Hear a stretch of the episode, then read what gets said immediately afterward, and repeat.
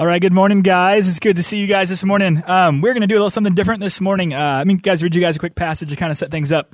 Uh, Acts chapter 1, verse 8. Uh, after Jesus had resurrected and before he had ascended, he said this to his disciples But you will receive power when the Holy Spirit has come upon you, and you will be my witnesses in Jerusalem and in all Judea and Samaria and to the ends of the earth. Uh, we're going to, uh, this morning, if you guys are going to be going on a summer project, if you're going to be overseas uh, doing a mission trip this summer, whether it's for one week or for six weeks, we'd love for you guys to come on forward. And as you guys come up, I'll kind of set a few, few more things up. So if you're going to be overseas this summer, come forward, come up to the stage. I don't bite. It's all right. Come on up. Um, as you guys are coming out, let me kind of explain to you guys. Uh, for us as a church, uh, we've been around for about 40 years, and missions has been a huge pillar for us as a church. And, and I read Acts chapter 1 8 because it's not just a pillar for us as a church, but it is a, a part of what every church has been called to. For you guys just to know, too, even us as a church, we spend almost 30% of all our monies toward missions. Um, so, in some form or fashion, we're helping sin and helping people go across and overseas to, to reach uh, nations that have never heard the gospel. And so, this summer, we have almost over 60 people that are going to be going um, to East Asia, to Africa, to Greece. And what we want to do this morning is just have a chance to pray for them. We want you guys to see them and be up front um, as they kind of head out this summer. And so, we have pictures around this place to give you guys a sense of where we head. So, we have uh, trips going to Greece, we have trips going to East Asia, and trips going to Africa. We're going to atheistic places, we're going to post Christian places, and we're even going to parts of the world. And so I think honestly, our summer projects are one of the biggest things we do every year as a college ministry. And so uh, these guys have jumped in for the year, or uh, for the summer. Uh, it could be a year later, so you never know. But uh, these guys have jumped in, and I just want to take a chance uh, just to pray for them um, as they uh, are kind of going through support raising and getting ready to go this summer. So let me pray for you guys. Father God, I give you great thanks that you've given us an incredible privilege um, to be witnesses for you. And not just in our Jerusalem, but even in our Judeas and Samarias and even to the ends of the world.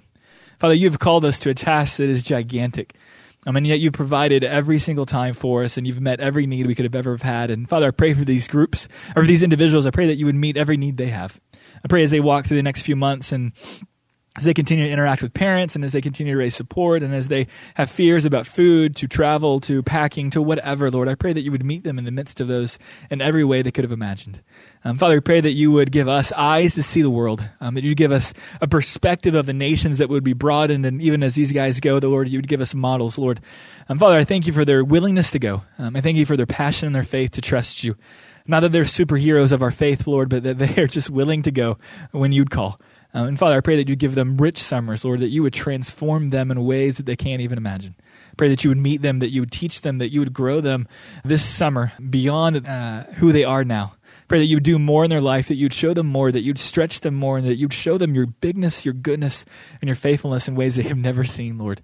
Father, we pray for these guys and girls, Lord, that you would provide for them, that you would use them mightily, and for those that they'll be interacting with on college campuses across our world, Lord, I pray uh, that you'd give them interactions and appointments that would be sovereign and divine, um, that they'd have opportunities to share and to connect with those that have never heard of Jesus Christ before. And even for those that have, Lord, I pray that they would be men and women that would be prepared and ready to respond to the gospel of Jesus Christ. I Pray that you would allow these trips and allow these students to get to see things occur before their very eyes um, in ways that they may never have imagined. And Father, I pray for those that'll be going to hard places, Lord, though, that may never see any fruit, not while they're there. Lord, I pray that you give them perseverance, that you give them faith to trust you, that you are working even when they may not see it, Lord. And Father, we ask for these things this morning through your Son and by your Spirit. Amen. Thank you, guys. I am dressed up this morning because I was in big church, so excuse the attire. Um, uh, you guys have a, an opportunity this morning. Uh, I'm not speaking, okay? So uh, don't applause too much, all right? Uh, Jason Uptmore, one of our college interns, is going to be speaking this morning, and uh, I've gotten a chance to walk with Jason this year. Jason is going to be coming back as an intern as well next year, leading our freshman ministry, Doulos, and actually had the opportunity to marry he and his wife, Rachel, this past summer, and I'll tell you guys, they have been a joy to walk with, uh, a joy to do ministry with, and actually, in many regards, Jason's faith and trust in the Lord is the kind of faith that actually sometimes makes me uncomfortable. Uh, he has a faith that surpasses mine as a trust in the Lord in a moment, in a situation with an individual that, that blows me away at times. And so I think you guys are going to be blessed to kind of get to hear from Jason as he speaks from his heart and kind of shares from a passage that's really kind of been something he's been mulling on even this week. So if you guys will have a chance, just welcome Jason as he comes up.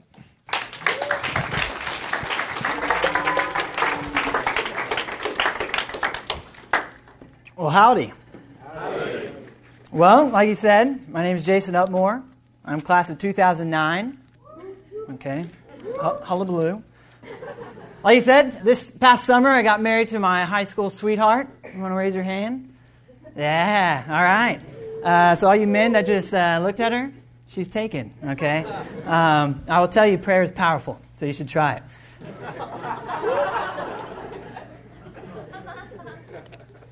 this year has been an awesome year for me. I just started interning with Grace at the beginning of this year, and I've been poured into more uh, this year than I ever have in my life. And um, man, a big reason because of that is Trey Corey. Uh, he's the type of guy that he'd rather, I think, go and eat lunch with you rather than stand up here and preach. And I mean that.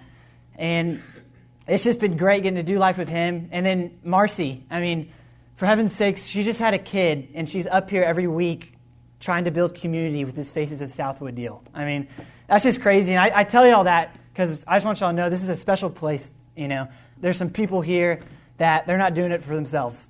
There's not many pastors who would step down and let an intern come up and preach, but that's because they want to further the kingdom and they believe that. Well, we are going to be studying the book of Mark in chapter 6. So if you would, open up your Bibles to Mark 6, and we're going to be starting in verse 30. And then you're going to want to stay there because I'm going to stick with that the entire time. Well, starting in verse 30. It says, The apostles gathered together with Jesus, and they reported to him all that they had done and taught. And Jesus said to them, Come away by yourselves to a secluded place and rest a while. For there were many people coming and going, and they did not even have time to eat. So they went away in the boat to a secluded place by themselves. Then it says, The people saw them going, and many recognized them, and ran there together on foot from all the cities, and got there ahead of them.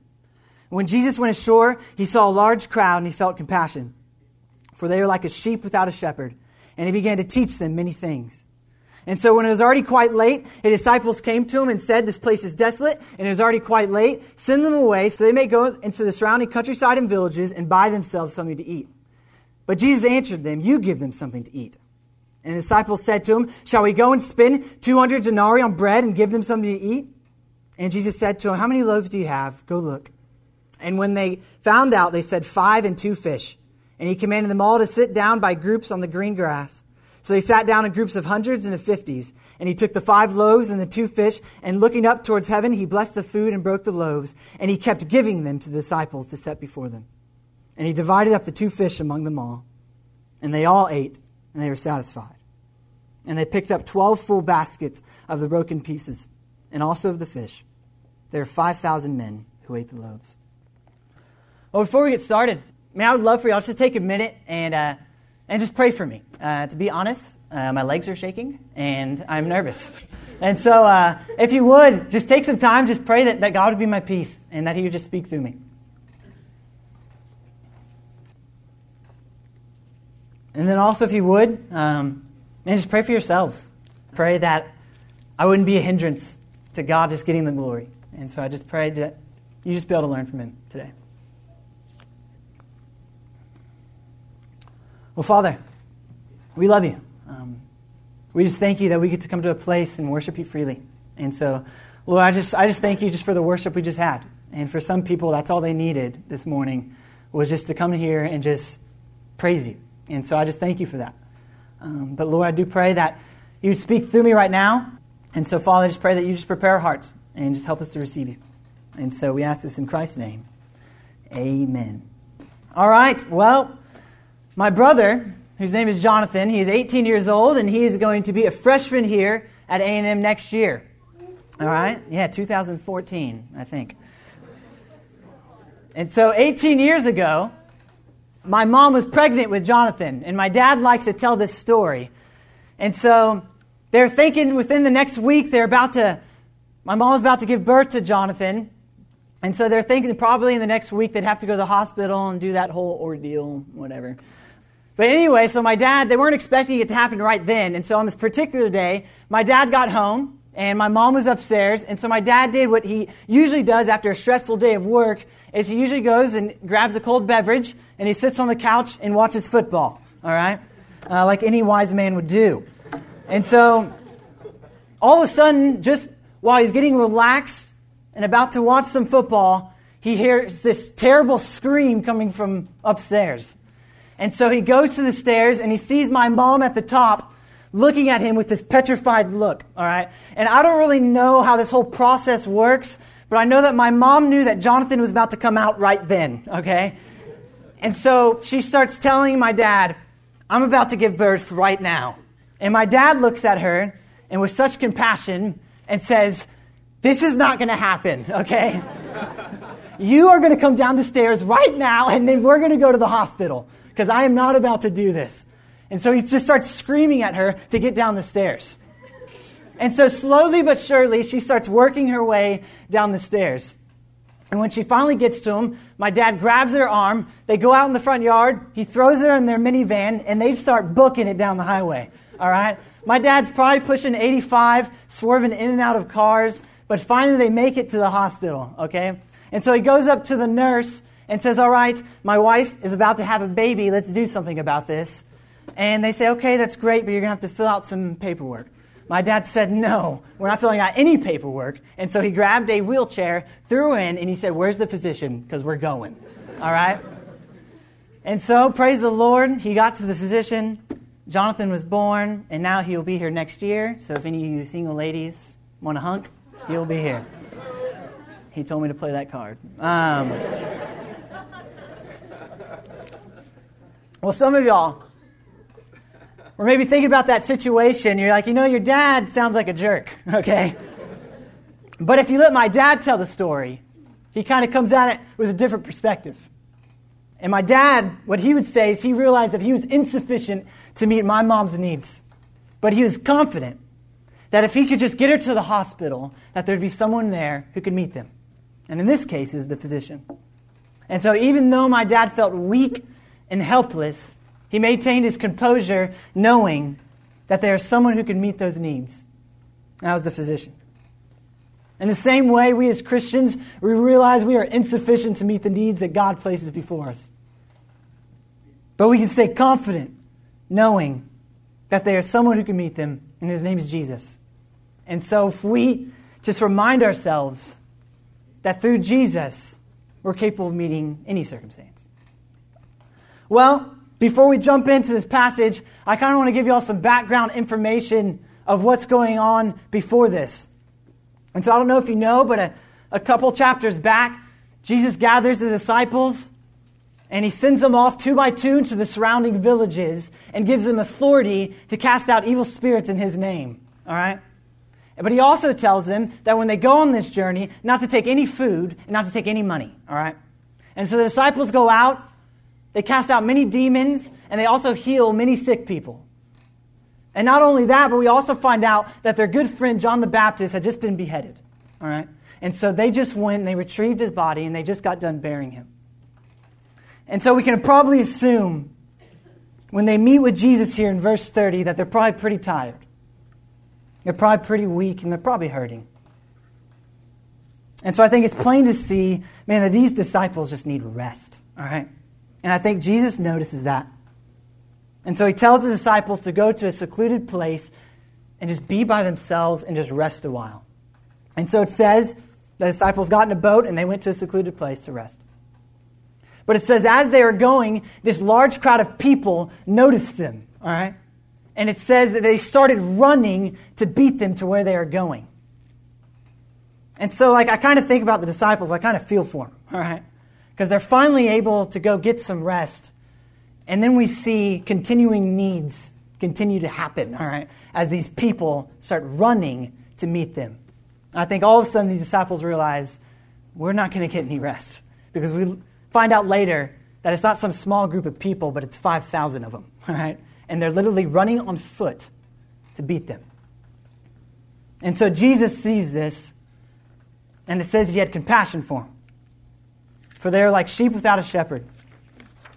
And I think Jesus realized the disciples were worn out, but when he saw this crowd of people, he noticed that these people had no one to follow, had no one to depend on. I think he saw this and he had compassion. And so he began to teach them many things. Well, after uh, Jesus was teaching them for a while, I think the disciples realized it was getting quite late. And they also probably started hearing some grumbling as these people started, this large crowd of people started complaining about how they're hungry. And so the disciples said, okay, we didn't get any rest. We've already been here a while. And so they go up to Jesus in verse 34, I think. And then he says, they go up to Jesus and they say, It's already quite late, all right? These people are hungry. Let's send them away to the surrounding villages so they can get something to eat, all right? Which is reasonable, okay? It's late. These people are hungry, and the disciples don't have food, so they want to send them out to go get some. But Jesus looks at them and he says, No, you give them something to eat. And I think for the disciples, that just startled them. I think for them, they said, okay, we've been running around doing stuff nonstop, okay? We've been trying to help them as much as we can. All we want is a little bit of rest, okay? We have compassion for them. We want them to go eat, but now you tell me that we need to feed them. And I think this comment that Jesus throws at them just pushes them over the edge, all right? Because we see that they pretty much just start mocking Jesus. And so they ask him, they say, Well, what do you want us to do? How do you want us to feed them? And we see here that it would take 200 days' labor of work to provide that type of money that would be able to get the food for these people. All right? And we also realize, I mean, these disciples probably have families. You know, they have families to provide for. And so when Jesus throws out this command, they just think it's ridiculous. They say, obviously, we can't come up with that type of money to provide for them. And so Jesus says, well, well, how many loaves do you have? And so they go, oh, okay. Well, we, we've got five loaves. Oh, we also have two fish, if that helps. All right?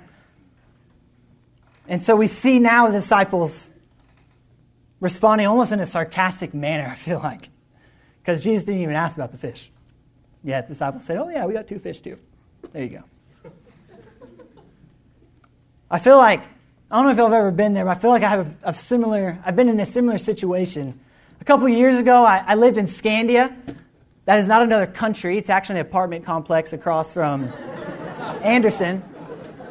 All right. Anyways, we had these neighbors that lived right across the way. And they had this cute little five year old boy, who was always running around the front yard. And so one day I went out and I said, You know, I'm going to introduce myself to him. And so I went up and I said, Hey, little kid, my name is Jason. Uh, what's your name? And he says, Well, my name's Pimp. I said, Excuse me. He said, Yeah, my name's Pimp. I said, All right, you've got some issues, man. And I walked off. And uh, I saw his dad. And uh, I went up to his dad. I introduced myself to him. I said, Hey, I just uh, met your boy. What's his, what's his name? He goes, Oh, it's Pimp. Pimp Terrius. Um, and that's a true story, man. This kid's name was Pimp Terrius, all right? Best name of all time, okay? Um, but, anyways, little Pimp was always knocking on our door, okay? Uh, he always wanted to hang out, always wanted to do something. And so either him or someone in his family were always knocking, okay? And so this one particular day, uh, I just got done with the test. I was stressed out, okay? I've been doing stuff nonstop. And so what I do to kind of relax is I come home and I turn on the PlayStation 3 and I play some NCAA football, all right? If any of you have that game, I will dominate you. I'm telling you right now. Um, but so, anyways, I come home and I turn on this PS3 and I start playing. And so, right as I get comfortable and start playing, I hear this familiar knock on the door. And I open it, and there's Pimp. And he goes, Hey, what are you doing? I said, I'm playing a game. And he's like, Well, I want to play. And so he comes in and sits down right next to me. And I was just like, Dang it. Like, I just want to relax right now, okay? I've hung out with you a lot. Just let me be.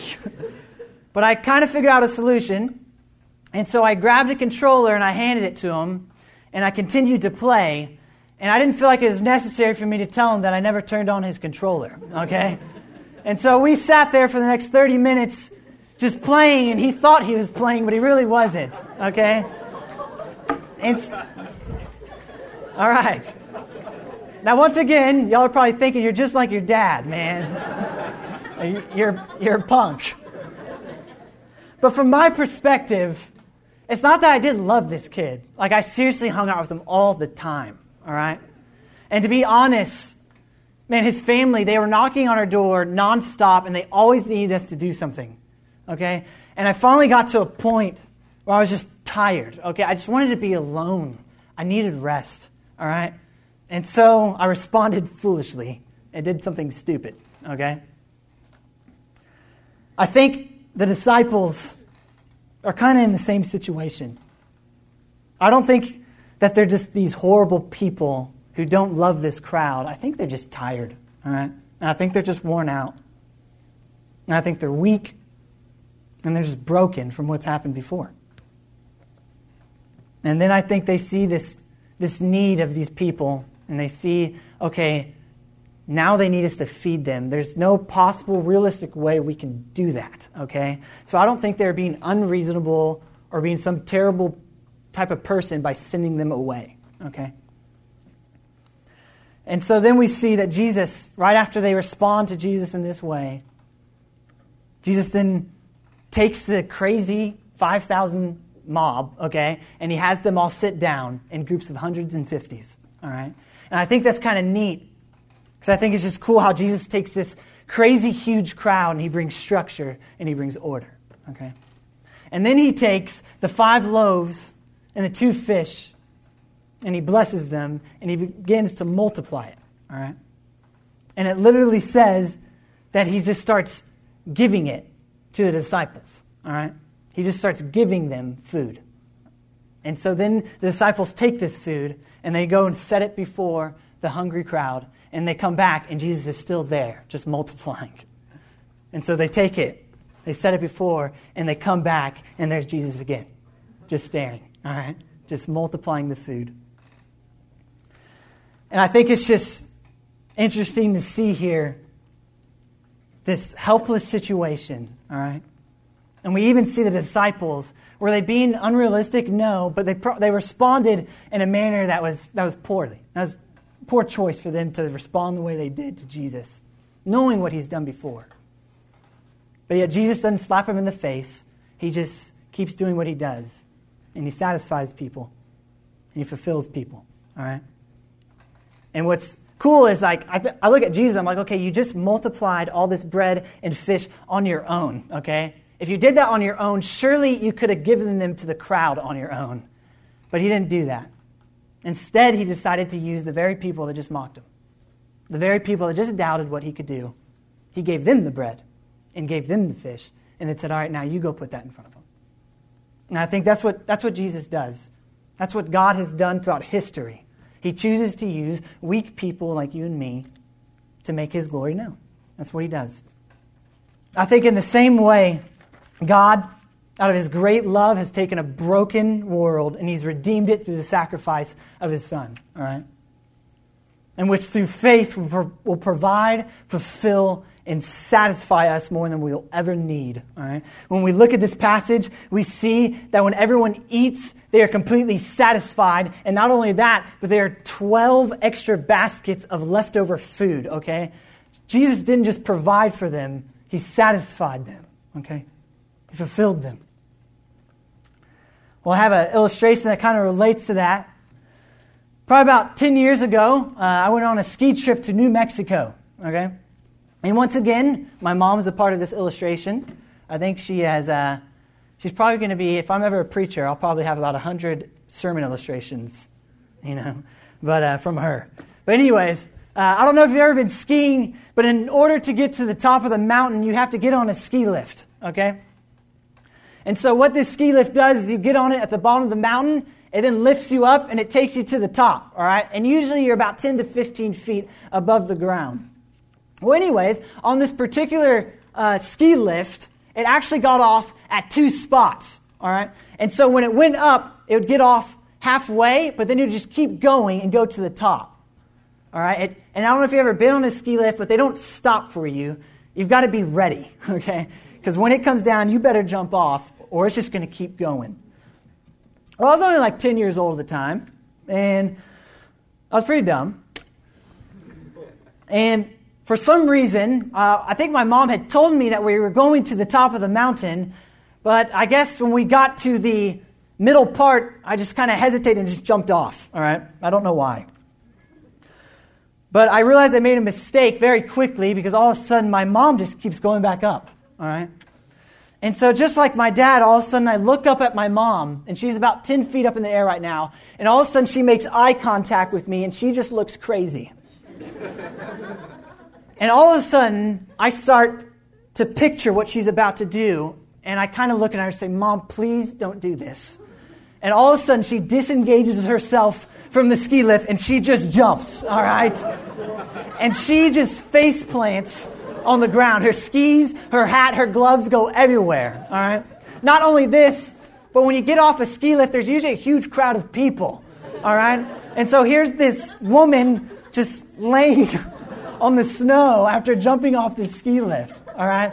And I'm just sitting there and I'm like, I don't know her, all right? Uh, later on that day, uh, I actually was with my aunt, and we were on a ski lift, and we heard these people talking behind us. They're like, "Hey, did you hear about that crazy woman who jumped off the ski lift?" It's like, "Yeah, she survived." And, and I was just like, "That's my mom. She's crazy." Uh, but luckily, she was absolutely fine. Okay, she didn't get hurt at all. She just got up and put her skis on and said, "All right, well, let's go skiing." You know. Um, but I think even though this, my mom may have looked pretty dumb in this situation, I think it may run in the family, I don't know. But my mom realized that the choice that I had made was, would result in me not ending up where I needed to be, okay? Because of my choice, I had now separated myself from her, and on my own, there's no way that I would be able to get to the destination that she was going because I'm not smart, all right? And so she realized the only way to fix what had just happened would be to sacrifice her body and become a fool to everyone around her. And so she disengaged herself from that ski lift and she jumped. Her compassion for me and her love for me led her to action. And as a result, I re- reunited back with my mom and we went to the top of the mountain. All right? Man, I think just like me, I think we've all gotten off at the wrong spot at one time, okay? I think we've all sinned, and because of that, we've separated ourselves from God. And on our own, there is no way that we can reach our destination, which is a relationship with Him and an eternal life with Him, okay? And I think God realized this. And just like my mom, he saw, okay, something's missing here. There's a separation between us. And I think he realized that the only way to fix this was to sacrifice himself. And so he jumped, so to speak. And he, di- and he died on behalf of our sins. And I think now we can know that if we have faith in what Jesus did, if we have faith that he died on our behalf, then we can be restored with God. And with that, we will then be where we need to be in the future. I think a lot of y'all know that, y'all realize that, but the reason I picked this passage is because I think we're on, I think, a similar situation at this point in the semester. I think just like these disciples, I think we're at a point in our journey where we're just tired. All right? I think a lot of y'all are just weak, okay? From just ongoing needs that have been happening all semester. All right? For some of y'all, man, y'all pulled one too many all nighters studying, okay? And you're just here right now and you're just physically worn out. All right? For some of y'all, man, maybe it's not studying, but it's just some tough life issues that are going on. I don't know what it is, but it's just beat you down. All right? And you're here right now and you are just weak and you're tired, just like these disciples. Okay? And I think some of you, I think some of you have responded to certain stressful situations poorly. Okay? I think the disciples, when they start becoming overwhelmed with these continuing needs, I think they respond poorly. All right? And they begin to mock Jesus. And they begin to say, There's no way that you can do this. All right? And I think for some of us, in times of stress, some of y'all have given into some sin. I think hoping that this sin will satisfy you. All right? And I think for some of y'all, man, you're just beating yourself up because of it. You've had some rough times this semester. Because of that, that's led to certain sin and you are just beating yourself up, and Satan just will not let you forget about it. You know, I don't think that the disciples responded poorly because they were bad people. I think they were just easy forgetters, okay? It's not that they didn't think that Jesus could do this. I mean, time after time and time again, they've seen Jesus provide in miraculous ways, you know? And I think just when times got rough, when, when stress came, they just forgot. Okay? You want to know something? I have not been doing the slides. Sorry, Trey. but, anyways, I just realized that. That stinks. Here we go. But so, anyways, I think so. How do we respond? Okay? Obviously, if we're like the disciples, I think we're just easy forgetters. And so, like my dad, I think he would constantly remind himself, okay, that he was insufficient to meet my mom's needs. And so I think he always played it in his head, okay, if this happens to my mom, if she's about to give birth, then I'm taking her to the hospital, okay? Because the physician can meet those needs.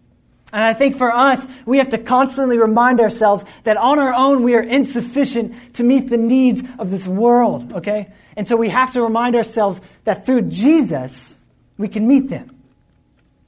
And I think sometimes we respond poorly because we just don't remind ourselves of who Jesus is and what he's done. Man, on Monday, to be honest, I was freaking out about this sermon. Um, I came to Trey and I was just like, I don't know if I can do this. I really don't. Um, it was just freaking me out. A couple weeks ago, uh, he sat me down at lunch and he said, Hey, Jason, are you ready to be overwhelmed? And I said, Okay, I guess. And he just kind of threw out these responsibilities. And at the time, it didn't really hit me, but on Monday, it did. And I freaked out. And I just told Trey, I was like, I don't, I don't know how I'm going to do this. And he just looked at me and very simply, he just said, Jason, just put down the sermon, okay? And just go home and just be with your wife and just be alone. Just be still, okay? And that's what I did. I went home, I put away the sermon, and I just was still. I was just quiet. Um, in December, my good friend Matt Fidel, who's up here, uh, we went to go eat at this restaurant. Uh, actually, it's my favorite restaurant. It's called Coco Loco. Okay? I love it. But, anyways, we were sitting there eating one day, um, and as we were eating, this man walks up, total stranger, and he grabs our ticket, and he says, Hey, this one's on me, all right? And then he walks off and he pays for it. And me and Matt just looked at each other, and we said, This is not happening. like, this is, this is crazy. And we didn't know what to do. And so I remember getting up and I went up to the, to the man. I, I shook his hand. I said, You didn't have to do that. I don't even know you. You don't have to pay for it. It's okay. And he said, No, it's all right. Merry Christmas. And he walks off. And so me and Matt were just staring at each other for a while, like, What do we do? This is so weird. But then we also realized that our food is getting cold. And we realized that if we just sat there worrying about how we were going to repay this guy back, that we would not get to enjoy the food. And so we sat down and we just ate. Right? And I think in the same way, I think some of you need to go away for a little bit. Whatever you're doing, just put it away and just go be by yourself and just be still for a little bit. Okay? Because I think for some of us, we've been given this great gift, and it's called grace. All right? Jesus came down, and He didn't die for you because you're some great person. He died for you because he, because he loved you, you know. And when I went away on Monday night and I just sat there by myself, I realized that this sermon is not what identifies me. I'm identified with Christ. And I'm identified because of grace. You know? And I think for some of you, man, you just need to go away and you need to realize that again. And I think this story, we can look at it and we see, yeah, the disciples responded horribly. But I think the more, I think something cool that we can see here is, is these, this crowd of people and what they did at the beginning in verses 33 to 34. As we see this crowd, as they look at the disciples, they realize that, hey, they have something that I don't have. And whatever it is, I want it. And so they did whatever they could to position themselves to meet with the disciples and with Jesus. And it says Jesus saw this and he had compassion for them. And he began to teach them.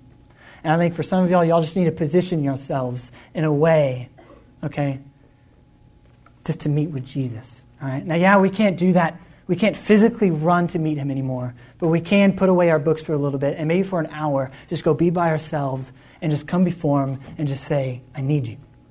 You know, and think about his grace and think about what he's done and just eat it up. You know? Like for some of us, like we don't remind ourselves of how good this is. Just like with me and Matt, if we wouldn't have eaten the food, this gift that this man would have given us would have been pointless, you know? And so for some of y'all, just need to go away and you need to realize there's grace for you and just accept that. Man, if you've responded poorly to stress and you've given into sin, just, it's okay. There's grace, all right? You're not identified by that sin. You're identified by Christ's death, okay? And he paid for it. Um, I think a good verse that kind of goes with this story is Matthew 6, 33. And so I'm going to read that real quick. And it says here, But seek first his kingdom and his righteousness, and all these things will be added to you. And if you look right before this story, I think Jesus is trying to encourage a bunch of people who are just stressing out about what they're going to eat, what they're going to wear. They're just stressing out about life. And Jesus says, You seek me and you seek my kingdom, and all these things are going to be taken care of. Okay? And I think it's interesting when we look at this story in Mark, we see the disciples, when they finally go and they set the food before these people, not only does God equip them to serve, but He also satisfies their need as well. Because you also remember they're tired and they were hungry. Well, I think it's cool that at the end, after everyone's done eating, there's 12 leftover baskets of food, one for each of them. All right? And I think Jesus is trying to say, hey, you trust me. You come after me and you seek me. All these things are going I'm going to take care of you, you know. And I think for some of y'all, this morning, the best thing you can do is just pray and just say, God, I haven't been trusting you. And I just want to surrender that and start seeking Him again and start positioning yourself in places to meet with Him. You know, whether that's through prayer, maybe it's through the Word, maybe it's through hanging out with certain people that you know are going to push you to run with the Lord. And just do that. And I think it's also neat that these disciples, all right, and I want y'all to remember this the very same disciples who responded poorly to stress, the same weak, utter helpless people, God chose to use them, all right, to serve. All right. And so for some of y'all, I want y'all to realize that, yeah, you're weak. Okay, so am I. But the cool thing is God's grace, it's strong enough for you. Okay? And He wants to use you. And so that's my prayer for y'all, is that you'd realize that, man, God's going to, He's going to provide for you. He really is. Just seek Him and serve Him, all right? Because He wants to use you. That's how His glory is portrayed to the world, is through y'all. And so let me pray. Dear Father, God, I just thank you just for this time. I just pray that whatever I said that didn't make sense, Lord, I pray they'd forget it. And I pray that they would remember truth. I pray they would remember that there's grace for them. And that it covers them and that it's strong enough for them. And I pray that you just encourage them throughout this stressful time of finals, this stressful time of graduation, and you let them know that if they seek first your kingdom and your righteousness, that you're going to provide for them. You promise that. And so, Lord, we love you and we thank you.